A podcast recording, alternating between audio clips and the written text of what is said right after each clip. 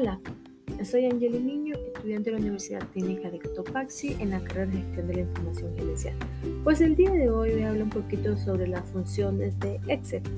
Excel tiene un sinnúmero de funciones, pero entre las que más se utiliza es sumar, restar, multiplicar, dividir. También encontramos las funciones, función promedio, encontramos también lo que es función de búsqueda, anidada, función sí, función sumar conjuntos. También podemos hacer un DAX BOA mediante gráficos interactivos, podemos también insertar lo que es el mapa en 3D y muchas funciones más que nos faciliten realizar la hoja de cálculo.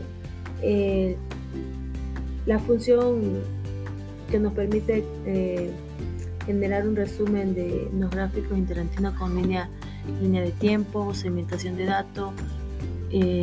Podemos incluso hacer hasta formularios mediante una macro que nos va a facilitar mucho llenar mucha cantidad de datos, y mediante una programación se hace una macro y es de gran importancia.